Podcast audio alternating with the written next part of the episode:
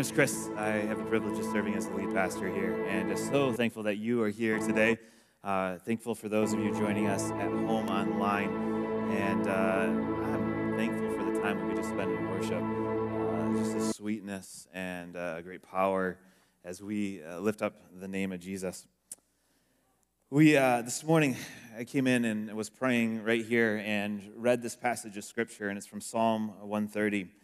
And it says, Out of the depths I cry to you, O Lord. O Lord, hear my voice. Let your ears be attentive to my cry for mercy. If you, O Lord, kept a record of sins, O Lord, who could stand? But there is forgiveness.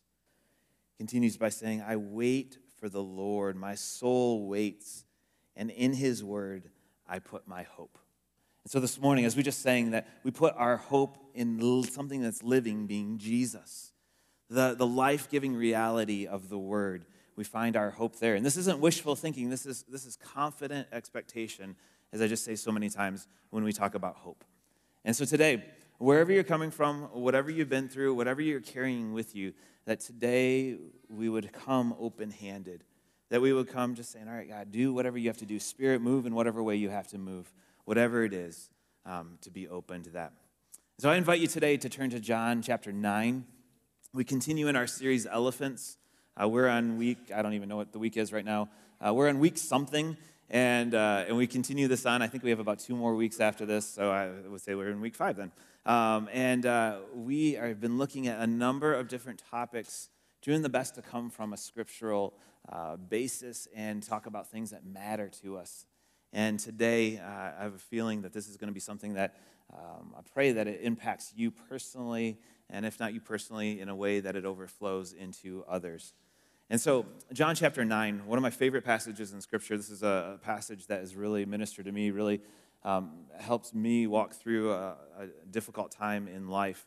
And uh, this is what it says it says, As he, Jesus, went along, he saw a man blind from birth. His disciples asked him, Rabbi, who sinned, this man or his parents, that he was born blind? Neither this man nor his parents sinned, said Jesus, but this happened so the work of God might be displayed in him. As long as it is day, we must do the work of him who sent me. Night is coming when no one can work. And while I'm in the world, I am the light of the world. After saying this, he spit on the ground, made some mud with the saliva, and put it on the man's eyes. And he told him, Go wash in the pool of Siloam. So this man went and washed, and he came home seeing. So we see a situation where the disciples are walking along and they see someone struggling with something. And they want to have a theological conversation. They want to say, why did that happen to him? Is it his sin or his parents' sin? It has to be someone's sin. Someone did wrong to cause this suffering in his life. Jesus says, no, no, no, no, no. There's something more going on. And I want you today, as we walk through this, to have that in the back of your mind of there's something more going on. There's something more going on in your story, the story of a loved one, the story of a friend, the story of people around you. There's something more going on. Last week, I read a study from the American Psychological Association. I do not read many studies from there, uh, but this week I read one from there from Dr. Jean Twenge. And she said this She said, We live in what is called an age of anxiety. What do you think of that? An age of anxiety. And she said there's two primary reasons that she points to for this age of anxiety. First, low social connectivity. She said factors like higher divorce rates, lack of trust in others, and an increased individualism of I can do it on my own has really disconnected us from other human beings. The second thing she said is that there's high environmental threat. Violent crime, worry of nuclear war, fear of diseases, increased media coverage covering everything possible out there. And she said, because of this age of anxiety, the anxiety stirs within us because we're not connected to other people. We have these environmental concerns around us of like, what if war breaks out? What about violence around us? What can I really trust these people? And she said this all builds, and there's this anxiety that stirs, and it leads to depression. And often depression can lead to more anxiety, and that can move to alcoholism and drug abuse, she points to. And she said ultimately, higher mortality rates for those who are walking through this. She said, until people feel both safe and connected to other people, anxiety is likely to remain high. Can you relate? And one thing I did not tell you that this study was released in the year 2000, 22 years ago. She said this. And here we are 22 years later, still in this trajectory of building anxiety. Can you feel it around you? We walk through life and we experience highs and lows. We experience emotions. And sometimes we just fully engage those emotions, other times we just suppress them. I am a stuffer. Hi, my name is Chris, and I am a stuffer.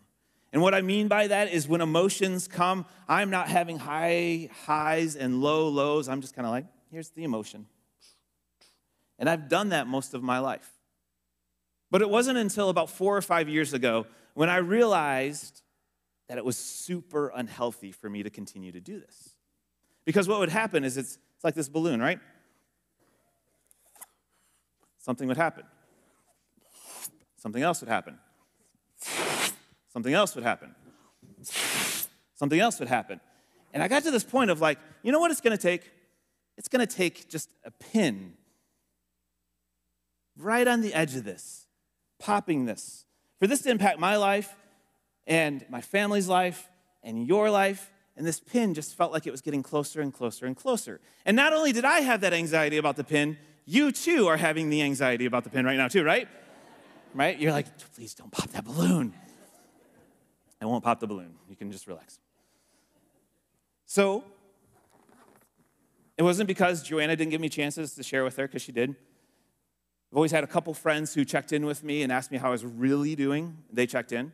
But I just kept it, because this is like, I don't want to bother anyone. I don't want anyone to see what's really going on. You know, like, can I really be honest? And so I started talking to a counselor, a counselor. And and just slowly, as I talked, there's these, just the air started releasing out. And this counselor's still on call. So if I need something, I can call him.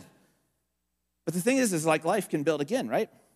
Not only was it just that building, there's something new that came about this summer. And uh, as I was sharing with Joanna, even this weekend, it was called anxiety. And anxiety is different because what happens is instead of this slow filling, it's just this like, it inflates really quick, right? And then it just sits. And then it'll release.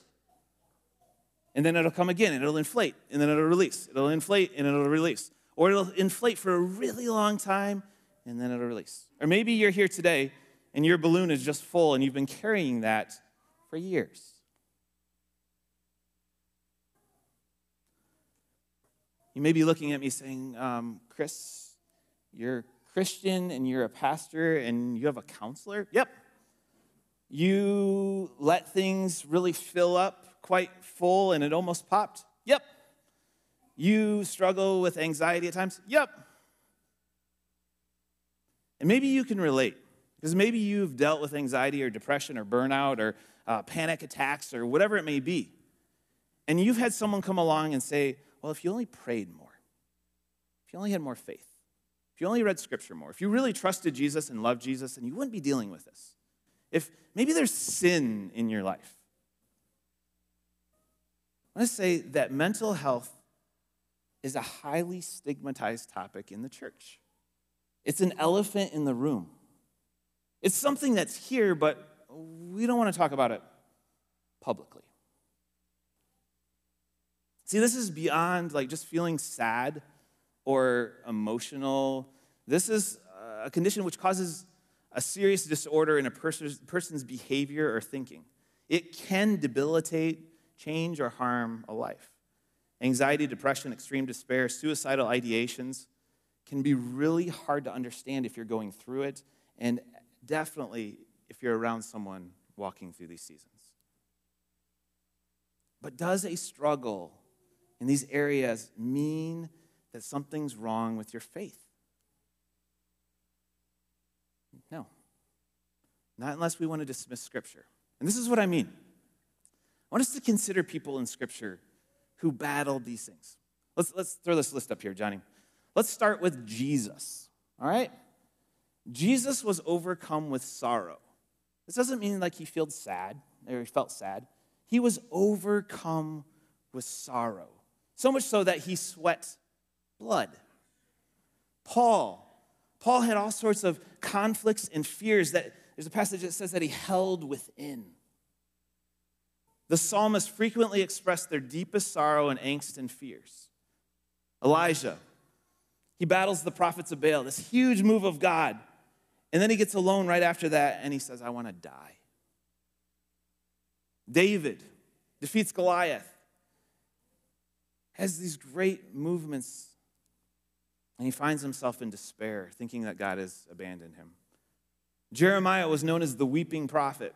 Jonah's wife, or not Jonah, excuse me, Job's wife said, Hey, look at your situation. It's so bad, you need to curse God and die. Go kill yourself. And Jonah, at least twice, when God didn't do what he thought God should do, he too wanted to kill himself. Let me be as clear as I possibly can today. God is concerned about your mental health, He's concerned about your well being. God cares, and Scripture speaks to that. Or to quote Jesus, love the Lord your God with all your heart, with all your soul, and with all your what? Mind. We so often focus on the heart and the soul, which is super important, but so is the mind. Mental health can include different types of well being, like emotional well being, so the way we feel, psychological well being, the way we think, and relational well being, social well being, the way we relate, relate to one another. And Jesus cares about the way we feel and think and relate. That's why just about every week in here, we've been talking about taking every thought captive and making it obedient to Christ, as Paul said. Or that we're to have the mind of Christ. This is important for us to feel, to think, and to relate well as a follower of Jesus. To fix our thoughts on God, allowing Him to transform and renew our mind. So let's return to John chapter 9, which we started with. John chapter 9 says this As he, Jesus, went along, he saw a man blind, born blind from birth. His disciples asked him, Rabbi, who sinned, this man or his parents, that he was born blind? So again, he, they were more curious about the why than any desire to help. Jesus says, Neither this man nor his parents sinned. In this case, Jesus is making it really clear that it was not his fault nor his parents' fault that this happened. Now, we need to be honest as, as followers of Jesus. If there's sin in our life that we've committed, we need to confess that. We need to ask for forgiveness. We need to repent from that if there's realities in there. In the same way, if someone has sinned against you, you need to be honest with that with someone that you know and trust and find help in that way.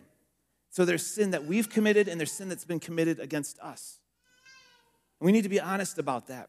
But what Jesus is saying, he's saying, this is not the result of that. This is not it. This happened so that the work of God might be displayed in him verse 3 says. Now, if we look at this and we even apply this to our own situations, this is really not satisfactory. Like, he's blind, he had to suffer his entire life so that God's work could be done in him. So, does that mean, Chris, that you're saying what I've gone through, what I've experienced, that's like some sick type of thing that God's doing using me so he can be glorified? Well, if you read into it that way, you can take it that way. But listen, God did not cause the blindness, nor did he desire for your situation to unfold the brokenness. God's original plan is found in the garden, this relationship with him, this perfection, this purity, this beauty. But sin broke that all apart, and we deal with that in our age of anxiety. See, Jesus never said God caused it, but Jesus reminds the disciples and reminds us that God is going to work through it. So, how is God going to work through this blindness? How is God going to work through your situation? How is God going to work through this like balloon of anxiety that blows up in me every once in a while? How is God going to use that? For this man, it would be healing. But maybe that's not your story or my story. Maybe God wants to speak into endurance, or what does it mean to have joy in suffering? What does He want to refine in us? Jesus is saying this is not a theological conversation, this is an opportunity to help and, and to have God's glory shown. Verse 4 says, As long as it is day, we must do the work of him who sent me. Night is coming when no one can work. While I'm in the world, I am the light of the world, Jesus said. Jesus is saying, let's go to work. I'm here. I'm going to work in this person's life. And for you, I think God is constantly saying, let me work in this situation. Let me work in this hardship. Let me work in this thing that you've kept for so long. Let me work. Let it have light. Charles Spurgeon said this years ago.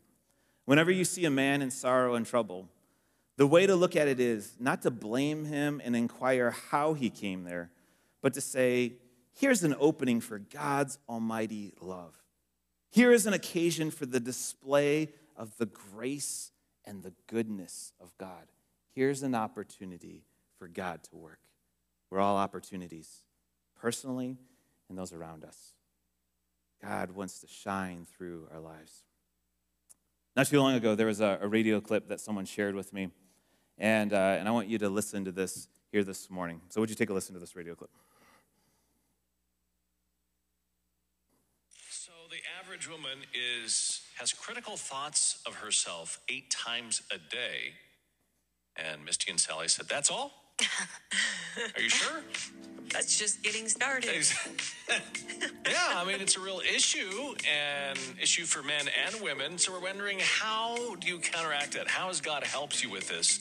Stacy's with us. Tell us what you do.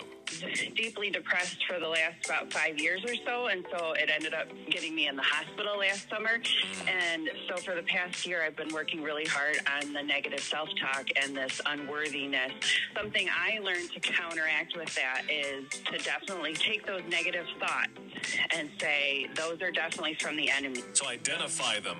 Yes, yeah. to say that this is not truth at all, and to say instead, I am loved, I am capable, I am worthy, and to put scripture with it instead of letting those emotions and those lies be truth. They still creep in, of course. Sure. You know, I just realized what you're doing. What's that? You're taking every thought captive. Oh, yes. Absolutely. Yeah. yeah you know, when, when a thought, which by the way is really hard to do, mm-hmm. because it is. it's it seems like a natural thought pattern when these things come into your mind, but what you're doing is identifying where it came from. Yep. And then you're countering it right away, saying, "Oh, no, no, no, yep. no, this is what God says about me." Instead. Absolutely. Yeah. For me, it's like a big old pity party. You know, I don't measure up. I just, what do you think you're doing? Oh yeah, absolutely. I can definitely feel those pity party moments where I'm just, mm-hmm. just gonna sit here and wallow and just be sad yeah. instead of reminding myself that I am a child of God and that mm-hmm. God has given me a purpose for this life, and I need Amen. to move forward and continue to show Jesus to people, and I need to quit giving myself this negative talk. Wow. Preach it. That's yes. Yes. Man. To me. Yeah. Preach it. to me. And to me. It's been a... Oh, that is good stuff. All right, I'm going to collect an offering. exactly. the average person. Do you recognize that voice? Do you recognize that voice? That voice on the radio is Stacy, and I'm so thankful that you're with us, Stacy. Let's welcome Stacy here this morning.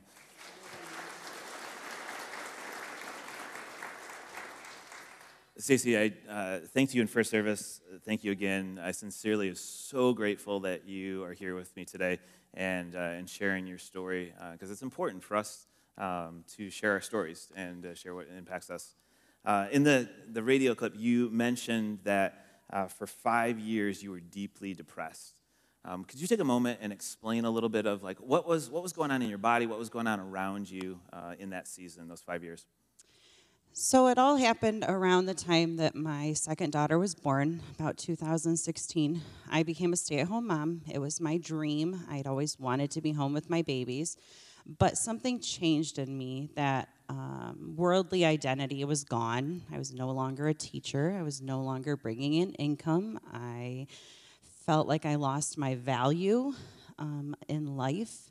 I was very low on myself. I had low self esteem, low self image. Um, I felt like I wasn't a good mom, a good wife. I hated cooking, I hated cleaning. I was a terrible housekeeper. Um, my anxiety was high. Um, I had had high anxiety for a while, and I hated to be a failure, hated making mistakes. And so, as those things crept up, my depression increased because they kind of go hand in hand. As soon as anxiety gets high, your depression tends to get high because um, you can creep into that depression. And so I just fell deeply into depression. I felt like I was a failure. Um, I couldn't live up to being a good mom, a good wife, a good friend, and I hid it from everybody. I could go to church, I could put on that mask, I could say I was a great person, but inside I was falling apart. Um, I would look at everybody else and think, they're doing amazing. They're, oh my gosh, they're a great mom. They have great kids. Um, what an amazing wife they are. They have everything together, and I am a mess. I pulled away from my husband. I just felt like he didn't understand what was going on, and so it just felt like um, I couldn't, I wasn't good enough for him, and I wasn't good enough for my two babies either. Yeah, and so those lies were cycling within you. And something interesting that you say is that, you know, you looked around and you saw out here, which I hear this quite often, is everyone looks like their life is perfect out here. And, uh, and you too, people probably looked at you saying, her life looks perfect. Look at those girls. Look at her husband. Look at that. It just, it's, we all carry this mask. But you, like you said, these things were just going on and cycling and, and turning within you. And so not only did you have those five years of depression where you're walking through that season, um, there was that was also building on something that you know previous seasons of of life. There is there's a number of factors.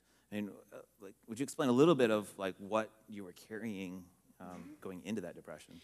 So when I was about eight, nine years old, I had a childhood trauma that I'm not going to go into today, but it definitely affected my life in a huge way.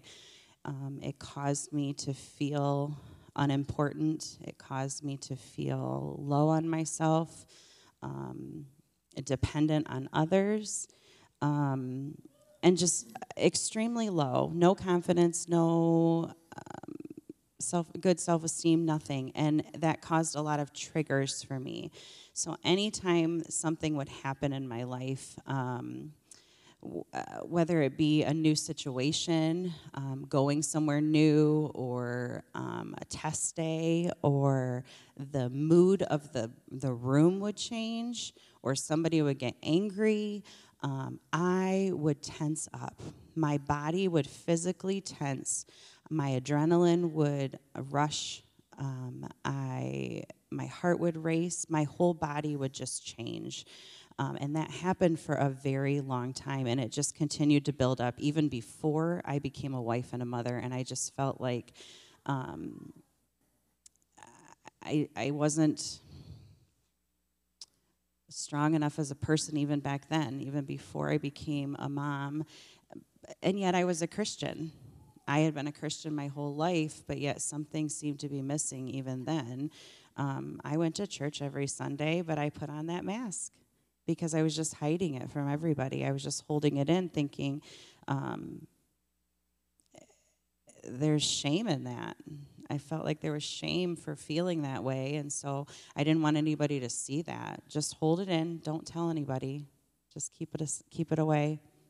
And that's the the challenge with trauma. We've used the word trauma a couple times. Is those are wounds that we just can't see.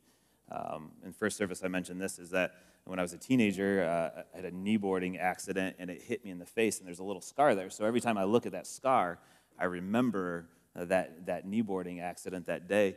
And, uh, but trauma is something underneath that uh, we have these experiences, and so we, we keep that within. And uh, Stacy and I were talking this week is about different types of trauma. This acute trauma, like a one-time situation. So maybe you were in a car accident and there's a certain intersection or um, uh, something about driving that, that is uh, a trigger with that, or something chronic, something that happened long term, uh, something like sexual abuse or racism or bullying, where it's this continual reality that goes on. Um, and then there's complex trauma, where it's both the chronic of the ongoing and then a number of different acute situations that have happened that is complex. And there's, so there's these layers that are there. And as you explained, it's like different things would set this off. And so, you know, for 30 years, you, you carried this, right? And then the beautiful year of 2020 comes along and COVID and everything. And uh, can you explain a little bit about what was happening in your life and your heart and your mind in 2020 when COVID came along? So obviously, when COVID came along, it affected everybody. There's no doubt about that. Um, I the loneliness was really hard for me. It caused me to feel more of that I am not worthy. Um, I'm not valued by others because I wasn't with people anymore. That disconnect of everything. Um, again, that comparison of, of um, motherhood with other mothers, of what they were doing and what life was looking like. Um, and then it came to the point of my children were coming of the age of I of the age that I was when I had my trauma. My daughter was seven, and I was eight when my trauma happened. Masks were an issue. Child trafficking became an issue where people were making it very known, and everything blew up. I was at Lori Craft's house one day doing some stuff with her, and I was like, I can't do this anymore. I can't be a mom. I can't be a wife. I can't do this. I don't know what's going on. I can't handle this. This is too much for me. I, I'm not good enough. And I, I lost it. And she looked at me and she said, Stacy, I can't help you anymore. You need, you need somebody else to help you. And so I saw a therapist at that time. And so we started working through some of the issues. We were going through some of the trauma from my life and trying to work through what was happening. And um, unfortunately, she wasn't the right fit. And, and you find that, that you try and that's not the right person for you. And I remember one of Chris's sermons was about. Um, the the man on the mat that had been sitting there for 38 years. I was 38 at the time and I thought you need to get up off your mat and do something and I said that to my therapist and she thought, "Geez, it's like you're going to a different therapist. Why are you listening to that?" And I thought, "Wow, I'm done with you. I'm moving on and I'm going to do this on my own." But I found that on my own was not what I needed because later that year, after trying to do medications on my own with my doctor and trying to do things to help my depression and get out of it, later in 2021, at the end of August, I had a great day with my husband. It was a, a beautiful day. We were working at our shop, and I thought, this is perfect. This is beautiful. And um, I left there and went to go back home all of a sudden it said, my mind said to me, You're going back to reality, and reality sucks right now. And the first thought that came to my mind was the code to my gun safe. And all I could see was the whole process from beginning to end. And I thought, this is the end. This is the end. Why, why, why is this the end? Why? How did I get here? Why me?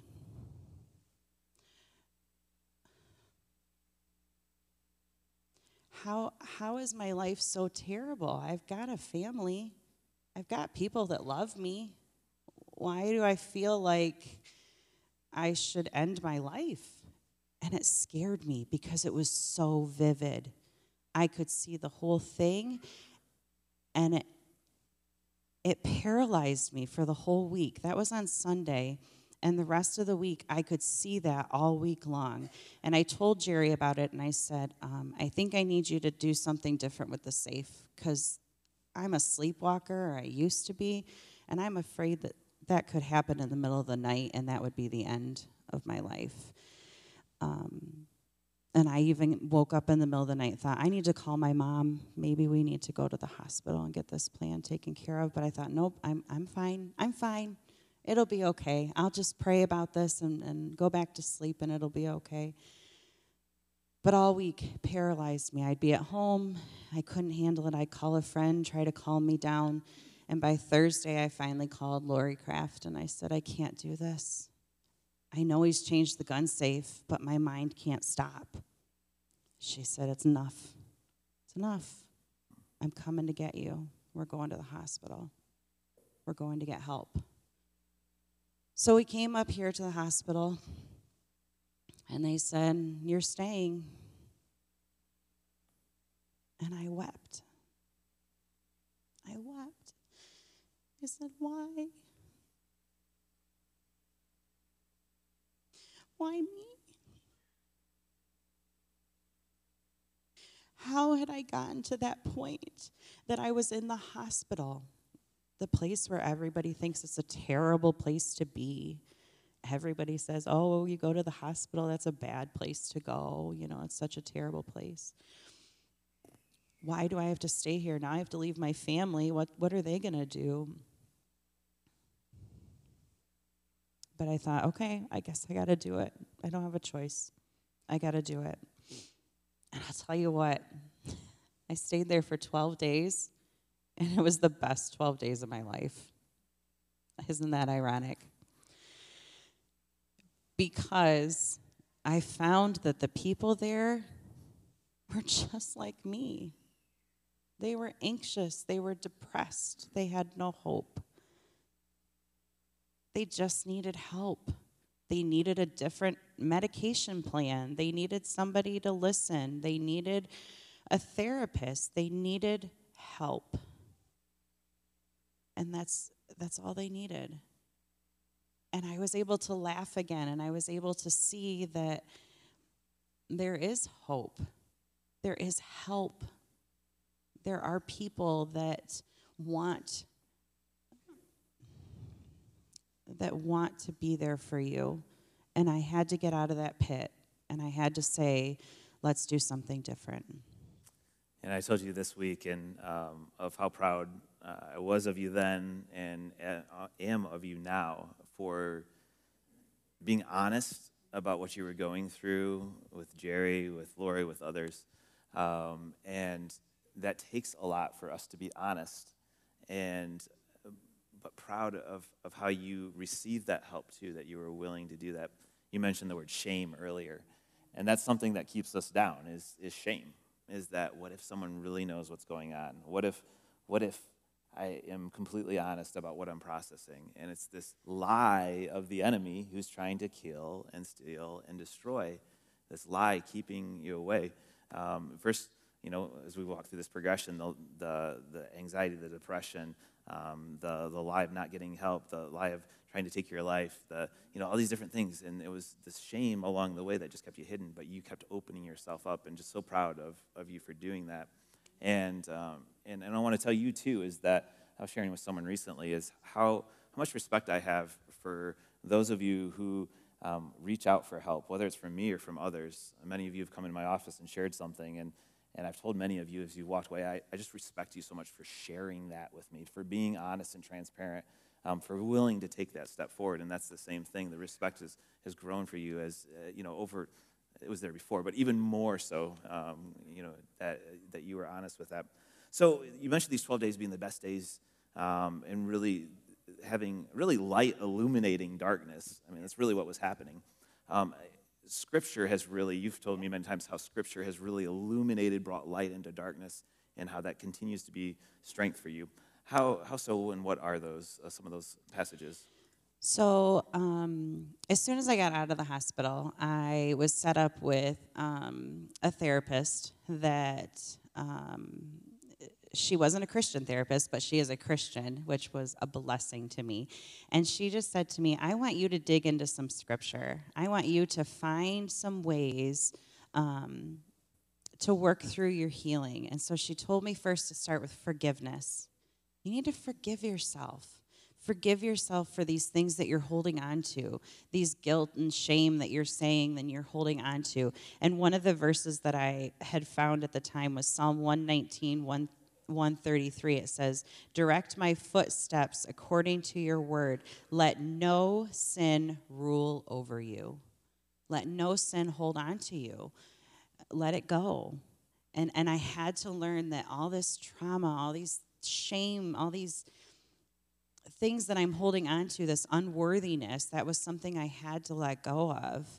Um, don't let it hold on to you. Let it go. Um, Romans 4 7 to 8. Blessed are those whose transgressions are forgiven, whose sins are covered. Blessed is the man whose sin the Lord will never count against him. So, yeah, I had to work through all of those verses, and every week she would give me a different one. Let's go through grace. Let's go through love. You need to love yourself again. You need to trust. My favorite verses are Be still and know that I am the Lord. Be strong and courageous. And my favorite of all is the one that says, For, oh, hold on.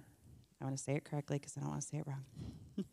I praise you because I am fearfully and wonderfully made, because God created me for a purpose. He gave me a reason to be here, and I shouldn't sit in that depression. Oh, of course, it's still going to come. I, I, actually just had it this past week. Something happened with my medication, and it, it got a little wonky, and I had to work through it. I had to deal with it again. So it's not always going to be roses, but I, I still, I just have to work through it. But I have a plan, and I know what to do, and I know when to ask for help. Absolutely. Yeah, it's, uh, and I want you to hear that too, is that you are fearfully and wonderfully made, that God has a plan and a purpose for you, um, that your life is valuable. And, and I love the passages you were just saying because it's not like try harder types of passages, it's really surrender.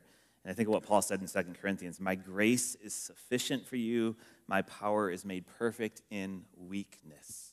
Let's be honest about our weakness. Therefore, I will boast all the more gladly about my weaknesses so that Christ's power may rest on me. I mean, that's what you're doing here today. That's what you've done before is like, hey, this is, this is what's going on in me. Now, Christ's power fill me so that I walk in that. And then, like you said, it doesn't mean that it's going to be rosy and perfect the, from here on out. There'll be challenges, there'll be attacks, there'll be hardship with that. And we need to be reminded with those passages, be reminded that God is our refuge and strength and ever present uh, help in trouble, that He's our light and salvation, that He's close to the brokenhearted, that He saves those who are crushed that He is your shepherd. And, uh, you know, we talked about trauma up here and things that have happened. Trauma may or may not be your fault. Uh, but the point is, is that it's our responsibility to turn and to lean into Jesus, right? Is that um, no matter what that past is, we lean into Jesus. Whatever decisions have been made, you've made or others have made, we lean into Jesus. And I want to encourage you with that today. And as Paul said in Philippians 4, this is one of yours that I, I saw in there earlier, is not to be anxious about anything, but by prayer and petition to offer your requests to God. Uh, and the peace of God, which transcends all understanding, will guard your hearts and your minds in Christ Jesus.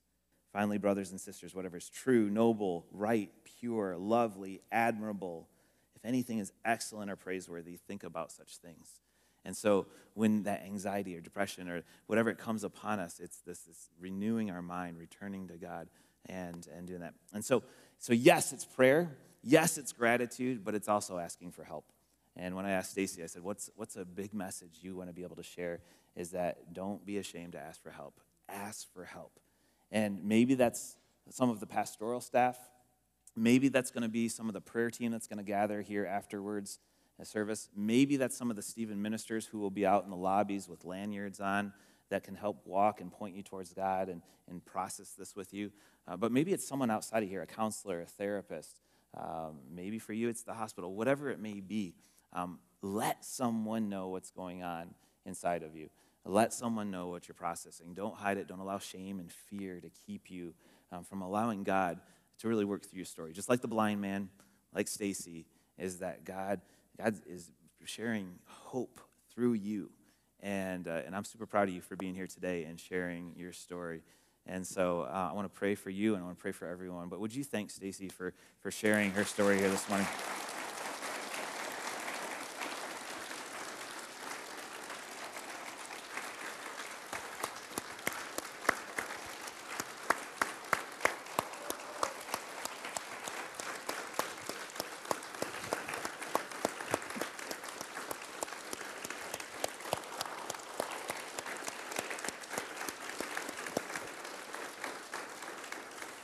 Let's, let's all stand and, uh, and let's pray. We're going to pray for Stacy, but we're praying for you as well as we walk through this. Lord Jesus, gracious God, merciful Father, Lord, you are so good. And we're so thankful that you uh, work, um, God, through the brokenness in this world, through uh, the pain, through the suffering, through the hardship, through anxiety, through depression, through suicidal thoughts, through whatever is got a grip on us that the enemy's trying to kill, steal, and destroy. Lord Jesus, we pray today in Jesus' name for freedom, for hope, for healing. And Father, I pray, God, for honesty and openness, which was just demonstrated here today.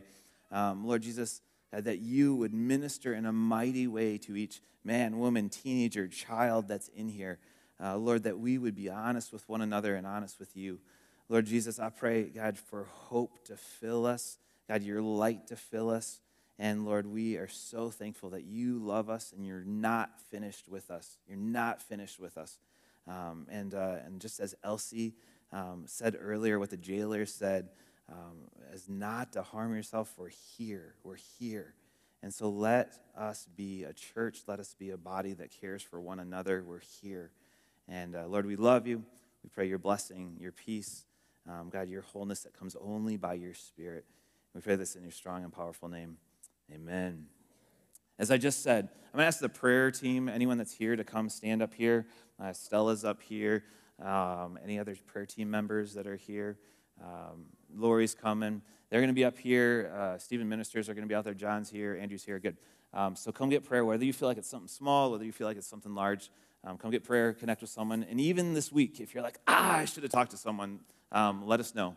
Um, there's also a care button on our main webpage. Uh, it's a purple button. You can click on that, and that'll connect you with some different resources. So may the Lord bless you and keep you as you go from this place. Thanks for being here today. God bless you.